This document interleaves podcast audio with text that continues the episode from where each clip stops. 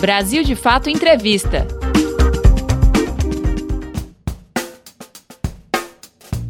Olá, estamos começando mais um Brasil de Fato Entrevista.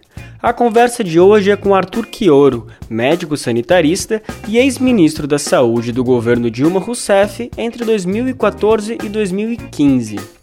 Ele conversou sobre os desafios da pandemia e explicou que as dificuldades seriam imensas para qualquer ministro, mas que o negacionismo do governo Bolsonaro agrava ainda mais a situação da doença para os brasileiros. Confira! Fila única. Tenho dúvida nenhuma uh, de que os países que adotaram a gestão de fila única para suprir as necessidades de leitos de UTI, particularmente quando vivem situações de saturação, ou seja, quando a oferta existente em cada cidade, em cada região, é incapaz de absorver a quantidade de gente que precisa uh, de acesso a um leito de UTI para sobreviver, acesso a cuidados críticos, assistência respiratória, muitas vezes a intubação para continuar vivendo, ou para ter chance de viver, pelo menos, é, os países que adotaram essa medida tiveram resultados muito mais uh, objetivos. É, nós não podemos deixar que a vida da gente seja marcada, a chance de sobreviver, é, por lógicas de mercado, por quem tem ou não tem plano de saúde, por quem tem ou não tem recursos. Eu digo isso com base, inclusive, na experiência brasileira do Sistema Único de Saúde, que é o Sistema Nacional de Transplantes. A adoção de uma fila única para transplante com critérios claros, transparentes, de acordo com a necessidade, permitiu que milhares e milhares de pessoas pudessem ser salvas. Se tivesse operado simplesmente regras de mercado, só os ricos teriam sobrevivido. Então é fundamental, vejam, países como a Espanha são países capitalistas, fizeram claramente a adoção uh, de estratégias como essa, e as medidas uh, que estão sendo discutidas no Congresso Nacional, inclusive projetos de lei já aprovados, propostos pelo senador Rogério Carvalho, relatado pelo senador Humberto Costa, na Câmara dos Deputados também há ações tramitando nesse sentido, suprem uma lacuna muito importante. É bem verdade que a Lei Orgânica da Saúde já permite, em situações de calamidade, é, que os gestores façam a requisição dos leitos. Mas fazer a requisição por si só não garante a ideia da fila única, que me parece ser a mais democrática, a mais justa, a mais solidária com a população brasileira. Ministro interino. É um desastre, mas expressa a visão que o governo Bolsonaro tem é, da prioridade que ele dá para a saúde. Na verdade, o governo Bolsonaro sabota né, o enfrentamento da Covid-19 desde o começo não reconhecendo, primeiro uma gripezinha, resfriadinho, depois boicota isolamento, depois impõe um medicamento que não tem eficácia e segurança, depois troca de ministro e não cumpre, o que é mais importante, não cumpre o seu papel. Né? Mesmo na época que estava o ministro Mandetta, já não vinha cumprindo, ainda que ele defendesse o, o distanciamento social, mas não fez aquisição de equipamentos de proteção individual, não providenciou o número de testes necessários, não conseguiu ajudar os estados e municípios a ampliarem a oferta de leitos de UTI. Até agora, olha só um exemplo muito concreto, não fez uma campanha de comunicação de massa. E o Ministério da Saúde tem um orçamento para fazer isso. Né? Usar para comunicar, para informar as pessoas de maneira adequada. E isso se agrava se a gente entender que o Sistema Nacional de Brasileiro, o Sistema Nacional de Saúde Brasileiro, não se chama SUS por acaso. O tal do único, né, da letrinha U, é porque é, é o Ministério da Saúde que coordena um sistema nacional que é composto por 27 estados e por 5.570 municípios, e que precisa de uma articulação nacional, que precisa de uma, de uma ação integrada. E é exatamente o que a gente hoje não tem. A gente tem cada município tomando a decisão que quer, cada estado tomando a decisão que quer, às vezes acertam, às vezes eh, se submetem, por exemplo, às pressões do empresariado ou as perspectivas de, das eleições municipais que estão aí na, na proximidade, né? Então eu vejo com muito, muito, muito, muita tristeza e muita preocupação, porque veja, é, já seria difícil para qualquer ministro da saúde, qualquer equipe conduzir a pandemia, como está sendo difícil em todo mundo. Agora, numa situação em que troca de ministro toda hora e se coloca na condução do ministério gente que não é da área da saúde, não, não tem nem problema de não ser médico. Né? O problema é que não tem experiência na gestão do Sistema Único de Saúde. Não conhece controle de doenças, de enfermidades, não tem nenhuma afinidade, não sabe sequer qual é o papel. Eu tenho visto declarações, por exemplo, do Ministério da Saúde mais recente, dizendo que aquisição de, de, de, equipamentos, de ventiladores, de ampliação de leitos de UTI não é papel do Ministério, que eles até estão ajudando os estados e municípios, ou seja, não consegue ler sequer o que está na Constituição, na Lei Orgânica da Saúde. É um despreparo, mas aí eu compreendo que é um despreparo proposital, porque o Bolsonaro foi trocando, trocando, trocando, até colocar alguém né, que bata a continência literalmente para ele, aceite qualquer ordem, ainda que ela não faça sentido nenhum, como foi o caso da cloroquina, mas mais do que isso, deixando bem abertinho as vagas do Ministério da Saúde para ganhar o apoio lá do Centrão, fazendo a velha política que sempre condenou. Haja vista a nomeação dos dois últimos nomes, os dois últimos secretários, ontem e hoje, que são legítimos representantes da base mais conservadora, do que tem de mais retrógrado, mais do é dando que se recebe, que a gente conhece, né? ou seja, é, tem um discurso para consumo do seu eleitorado, mas na prática a gente vê o uso da máquina no momento mais crítico, o momento em que toda a ação governamental deveria colocar-se política em segundo plano né, e pensar no bem público, pensar na segurança da população brasileira. Balanço do enfrentamento.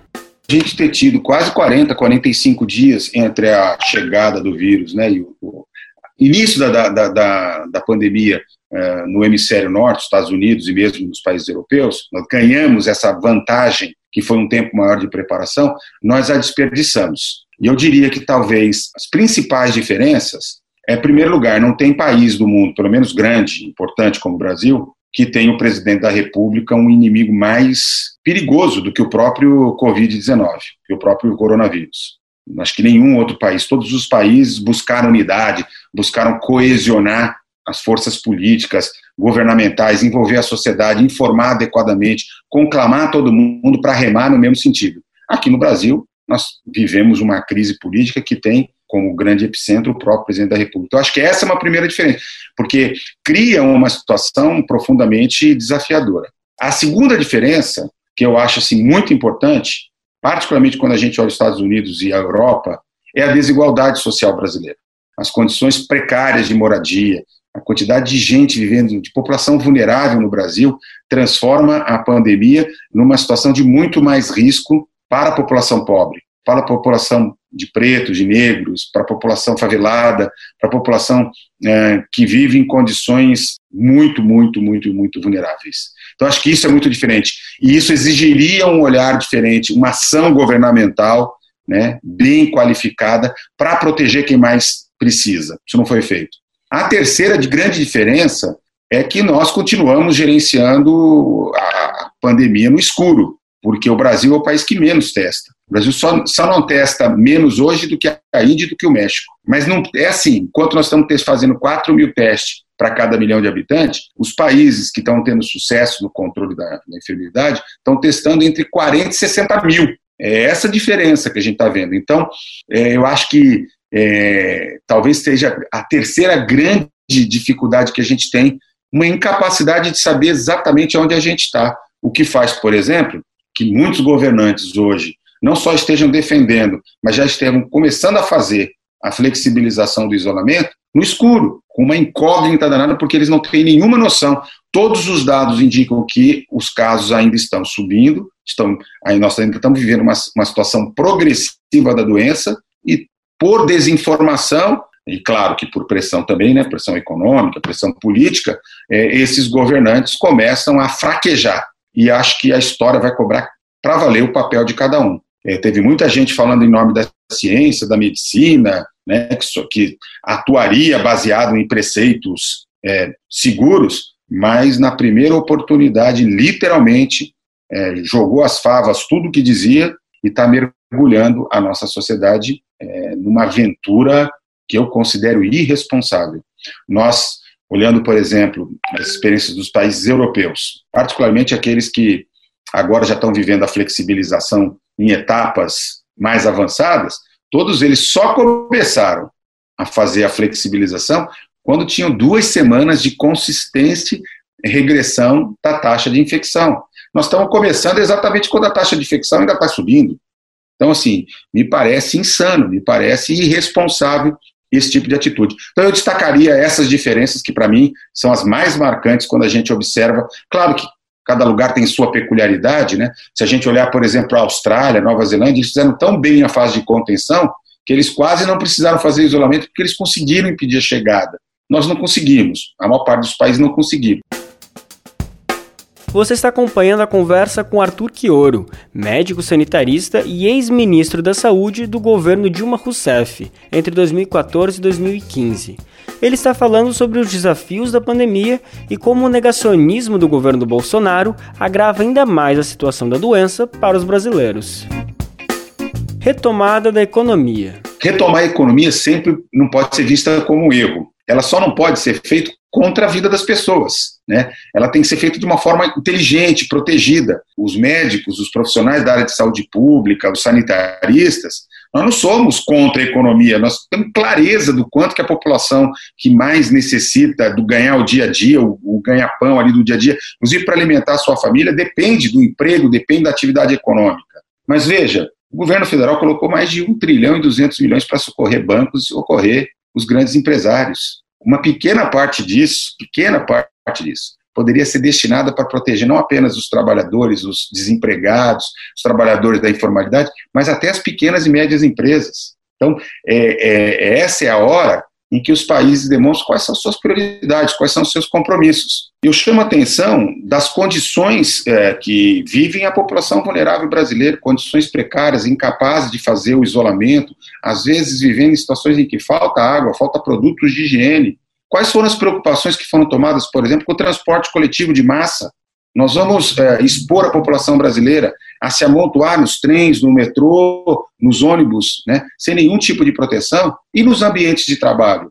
Então, assim, acho que tem algumas etapas que estão sendo queimadas no Brasil que podem custar muito caro. Eu vou dizer por quê.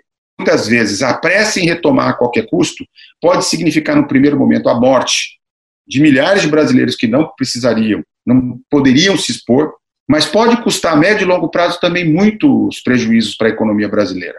Se o Brasil não controlar a pandemia, se a gente continuar tendo processos epidêmicos espalhados, ora no Nordeste, ora na região Sul, ora para cá, ora para cá, quem é o país que vai liberar as pessoas para virem fazer turismo aqui no Brasil? No momento em que a economia mundial está profundamente comprometida, não fica muito fácil fazer uma guerra comercial contra os produtos brasileiros e não recomendar a aquisição dos nossos produtos?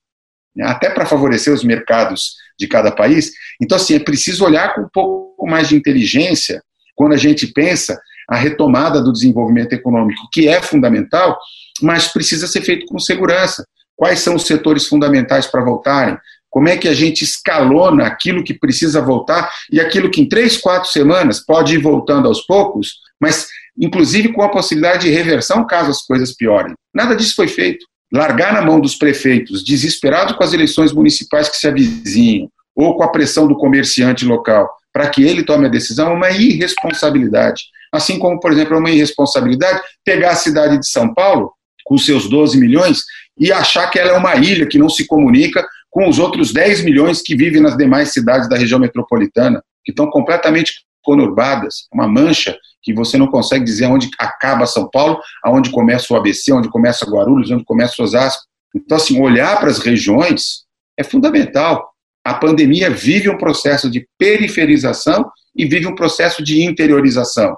Eu diria mais, nós estamos vivendo várias ondas epidêmicas. O Brasil, é continental, é muito grande, a epidemia não está se dando igual em todos os lugares. Então, assim, é muito provável que ela se esgote mais rapidamente no norte e no nordeste e mesmo em São Paulo e no Rio de Janeiro, pelo menos nas, na região metropolitana, e depois se ocupe de outras regiões e de outras uh, cidades no interior do estado e em outras regiões do país que até agora foram poupadas ou relativamente poupadas. Nós não temos resposta para tudo isso, então é preciso muito juízo, muita capacidade técnica, olhar com muita segurança para a tomada de decisão. Aquilo que orienta a visão do governo Bolsonaro é um terraplanismo epidemiológico, é uma negação né? Então é muito difícil aceitar a opinião dos cientistas, dos sanitaristas. É, se o Ministério, por exemplo, tivesse ouvido a própria equipe técnica do Ministério, ou, por exemplo, da Fiocruz, né, que é um órgão que pertence ao Ministério da Saúde, uma fundação do Ministério, ele teria sido extremamente bem respaldado, porque tem muita gente qualificada. Se ele tivesse ouvido os técnicos das nossas universidades, né, a própria Organização de Saúde, mas se colocou numa postura de negação. Mas eu entendo que essa postura está diretamente associada à visão econômica. O Brasil foi um dos poucos países que não abriu mão um milímetro da sua política de austeridade fiscal, da política neoliberal mais radical.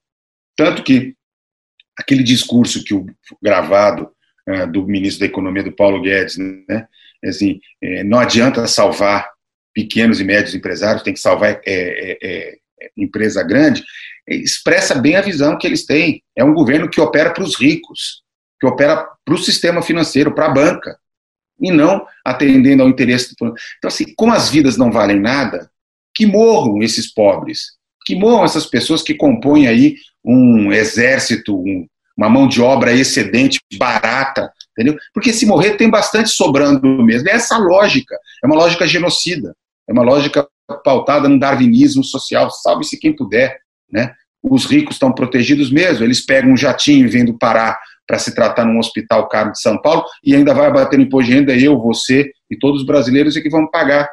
Né? Então é muito perverso essa lógica. Mas, enfim, é, não é por menos que cada vez mais a gente vem defendendo que uma solução para os nossos problemas, inclusive para a retomada do. Se já estava difícil a retomada do crescimento econômico do Brasil, agora mais do que nunca fica claro o esgotamento desse modelo do Bolsonaro, Paulo Guedes, e a necessidade de dar novos rumos uh, para a política econômica brasileira. E veja, isso não pode ser contra a vida. Isso não pode ser. É, é, é, é falsa a dicotomia da saúde uh, e a economia. Até porque se as pessoas não tiverem o que comer, vão morrer. Se as pessoas empobrecerem mais ainda, vão adoecer mais ainda. Sim, mas para que serve o Estado? Ele serve só para financiar os ricos? Ou ele, nesse momento, deveria direcionar recursos suficientes para garantir a proteção dos setores mais frágeis, daqueles que mais precisam do Estado? Então, é isso que expressa as divis diferentes divisões de mundo, e é por isso que, nesses momentos como esse, nós estamos aqui falando de pandemia, mas nós somos obrigados a reconhecer o quanto que a política é importante na vida de toda a sociedade, quanto que a política é que define como é que vai ser o nosso futuro, por mais que as pessoas neguem isso. Saúde versus economia. Aquilo que orienta a visão do governo Bolsonaro é um terraplanismo epidemiológico, é uma negação. Né? Então é muito difícil aceitar a opinião dos cientistas, dos sanitaristas. É, se o Ministério, por exemplo, tivesse ouvido a própria equipe técnica do Ministério, ou, por exemplo, da Fiocruz, né, que é um órgão que pertence ao Ministério da Saúde, uma fundação do Ministério, ele teria sido extremamente bem respaldado, porque tem muita gente qualificada. Se ele tivesse ouvido os técnicos das nossas universidades, né, a própria Organização de Saúde, mas se colocou numa postura de negação. Mas eu entendo que essa postura está diretamente associada à visão econômica. O Brasil foi um dos poucos países que não abriu mão um milímetro da sua política de austeridade fiscal, da política neoliberal mais radical. Tanto que aquele discurso que o gravado uh, do ministro da Economia, do Paulo Guedes, né, assim, é, não adianta salvar pequenos e médios empresários, tem que salvar é, é, é, empresa grande, expressa bem a visão que eles têm. É um governo que opera para os ricos, que opera para o sistema financeiro, para a banca, e não atendendo ao interesse do. Então, assim, como as vidas não valem nada, que morram esses pobres, que morram essas pessoas que compõem aí um exército, um, uma mão de obra excedente, barata, entendeu? Porque se morrer tem bastante sobrando mesmo. É essa lógica, é uma lógica genocida, é uma lógica pautada no darwinismo social, salve-se quem puder, né? Os ricos estão protegidos mesmo, eles pegam um jatinho e vêm do Pará para se tratar num hospital caro de São Paulo e ainda vai bater no imposto de renda, eu, você e todos os brasileiros é que vão pagar, né? Então é muito perverso essa lógica. Mas, enfim, é, não é por menos que cada vez mais a gente vem defendendo que uma solução para os nossos problemas, inclusive para a retomada do. Se já estava difícil a retomada do crescimento econômico do Brasil, agora mais do que nunca fica claro o esgotamento desse modelo do Bolsonaro, Paulo Guedes, e a necessidade de dar novos rumos uh, para a política econômica brasileira. E veja, isso não pode ser contra a vida. Isso não pode ser. É, é, é falsa a dicotomia da saúde uh, e a economia. Até porque se as pessoas não tiverem o que comer, vão morrer. Se as pessoas empobrecerem mais ainda, vão adoecer mais ainda. Sim, mas para que serve o Estado? Ele serve só para financiar os ricos? Ou ele, nesse momento, deveria direcionar recursos suficientes para garantir a proteção dos setores mais frágeis, daqueles que mais precisam do Estado. Então, é isso que expressa as diferentes divisões de mundo, e é por isso que, nesses momentos como esse, nós estamos aqui falando de pandemia, mas nós somos obrigados a reconhecer o quanto que a política é importante na vida de toda a sociedade, quanto que a política é que define como é que vai ser o nosso futuro, por mais que as pessoas neguem isso. A curva da Covid. De maneira geral, se a Covid-19 se portasse como as síndromes respiratórias agudas graves, gripais, virais, né, a gente poderia dizer que a gente chegaria num ápice aí na segunda, terceira semana de junho e depois começaria a ter uma reversão. O problema é que a Covid-19 não se comporta como a influenza ou outros tipos de vírus de gripe. Então nós vamos ter que, de fato, perceber. Acho que é, é possível que em alguns estados, algumas regiões, né, que experimentam um crescimento mais vertiginoso, ela possa começar a recrudescer a partir de julho. Mas nada impede que a gente tenha, como eu disse, processos epidêmicos acontecendo em regiões não acometidas mais tardiamente. De alguma maneira, quase que já voltando, porque nós vamos ver também como é que será o comportamento, inclusive na Europa, nos Estados Unidos, em outros países, no hemisfério norte, né, porque como eles vivem a, a, o problema com algumas semanas de antecipação, pode servir como uma certa referência. Mas eu não, não diria que nós chegaremos. Eu até lá para fevereiro, março, achava que nós teríamos um pico, é, e continuo torcendo para que tenhamos e, e o problema acabe. Mas me parece que talvez nós tenhamos que enfrentar ainda uma situação de mais instabilidade. É, é muito, muito importante reconhecer isso. A Covid nos obriga a ter mais perguntas do que respostas ainda. Né? Controle da pandemia.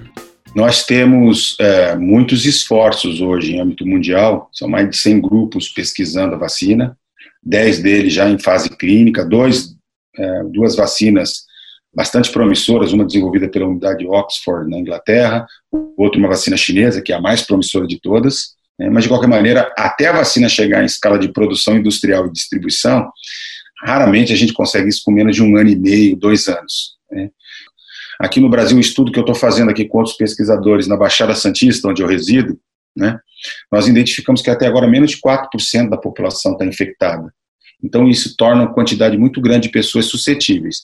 Quanto ao medicamento, embora também a medicina esteja correndo atrás, muitos estudos tal, até agora não foi encontrado nenhum antigripal que efetivamente tenha eficácia e segurança. Né?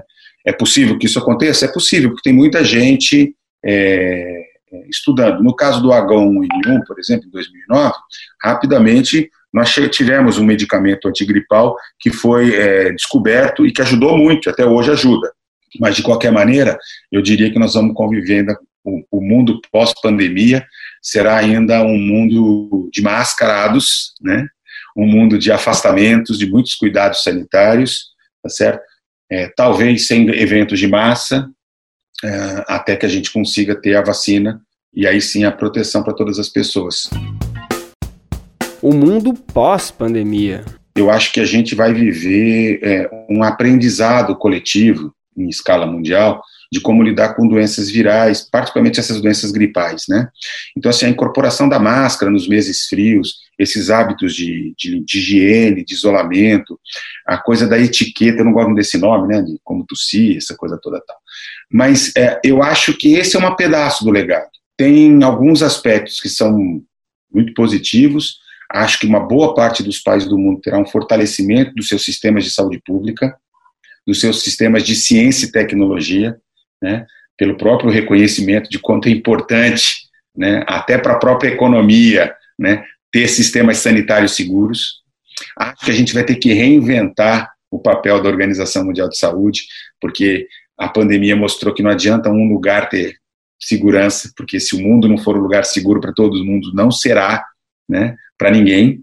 Eu acho que a gente vai desenvolver muita tecnologia, porque assim, nunca se fez tanto trabalho científico, tão rapidamente se estudou alguma coisa, até porque nós viveremos outras pandemias. Veja, século passado nós tivemos duas. Esse século nós já tivemos cinco, em 20 anos. Né? Tem a ver com nossa, o jeito de viver. Mas, sabe, me preocupa uma outra coisa. Esses meses de represamento do atendimento das outras enfermidades diagnósticos de câncer que não foram feitos, tratamentos que foram postergados, pessoas que desenvolveram transtorno mental, pessoas que desenvolveram dependência a álcool, drogas e outros medicamentos. Então, tem muitos problemas. E tem até notícias boas. Por exemplo, no caso do Brasil, eu já soube que está aumentando a taxa de parto normal, tanto no SUS como em, maternidades privadas, o que mostra que o que mobiliza a indústria da cesariana é o interesse econômico e não necessidade. Né? Eu quero ver, inclusive, se não melhorou a mortalidade infantil, a mortalidade materna. Então, tem muito aprendizado, né?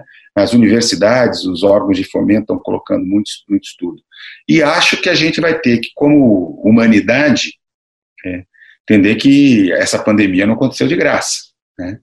que tem um movimento de globalização aí, né, de exageros, de supérfluos.